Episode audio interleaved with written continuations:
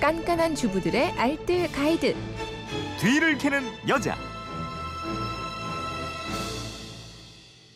네, 뒤를 캐는 여자 곽지연 리포터와 함께합니다. 어서 오세요. 네, 안녕하세요. 오늘은 식품 유통기한에 대해서 궁금하다고 보내오신 분들이 몇 분 계세요. 네.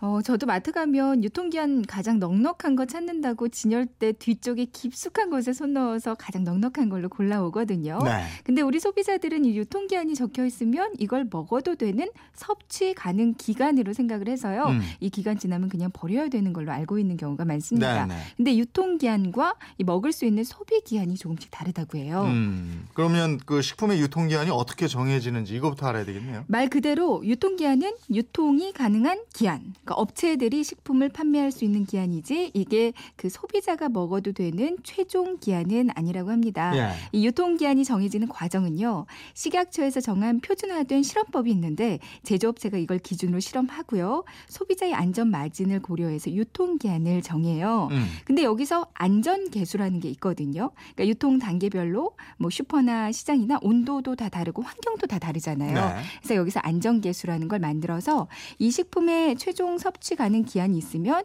여기에다가 안전 개수를 곱합니다. 네. 보통 0.7이나 0.8을 곱해서 이걸 유통 기한으로 정한다고 해요. 음. 그러니까 섭취 가능한 소비 기한보다 업체에서 정해놓은 유통 기한이 조금 더 짧게 되는 거고요. 네. 또 다르게 말하면 유통 기한이 적혀 있는 것보다 우리는 안전 개수를 고려해서 며칠 더 먹어도 문제가 없다는 얘기죠. 음. 예를 들어서 어떤 식품의 최상 품질 기간이 10일이라고 하면요. 네. 여기에다가 0.7이나 0.8을 곱해서 한 7, 8일 정도로 잘라서 유통기한을 적어 놓습니다. 음. 그러니까 우리가 먹을 때는 유통기한이 한 2, 3일 정도 지나도 아. 최상의 품질인 거구나 하고 생각하시면 음. 되겠어요. 그러면 그렇게 좀 지나도 먹을 수 있는 식품은 어떤 게 있는지 좀 알려주세요. 한국 소비자보호원 식품 미생물팀에 문의를 한번 해봤는데요. 네. 보통 열을 많이 가하지 않은 식품들 있죠. 네. 즉석식품이라든지 뭐 김 밥, 생크림빵, 샌드위치, 햄버거, 생면 등등은 표시된 유통기한 내에 드시는 게 좋습니다. 네, 네. 어차피 유통기한 짧아서 여기다가 안전계수를 곱해봤다 얼마 안 되거든요. 음, 음. 변질이 쉬우니까 꼭 유통기한 내에 섭취를 하시고요.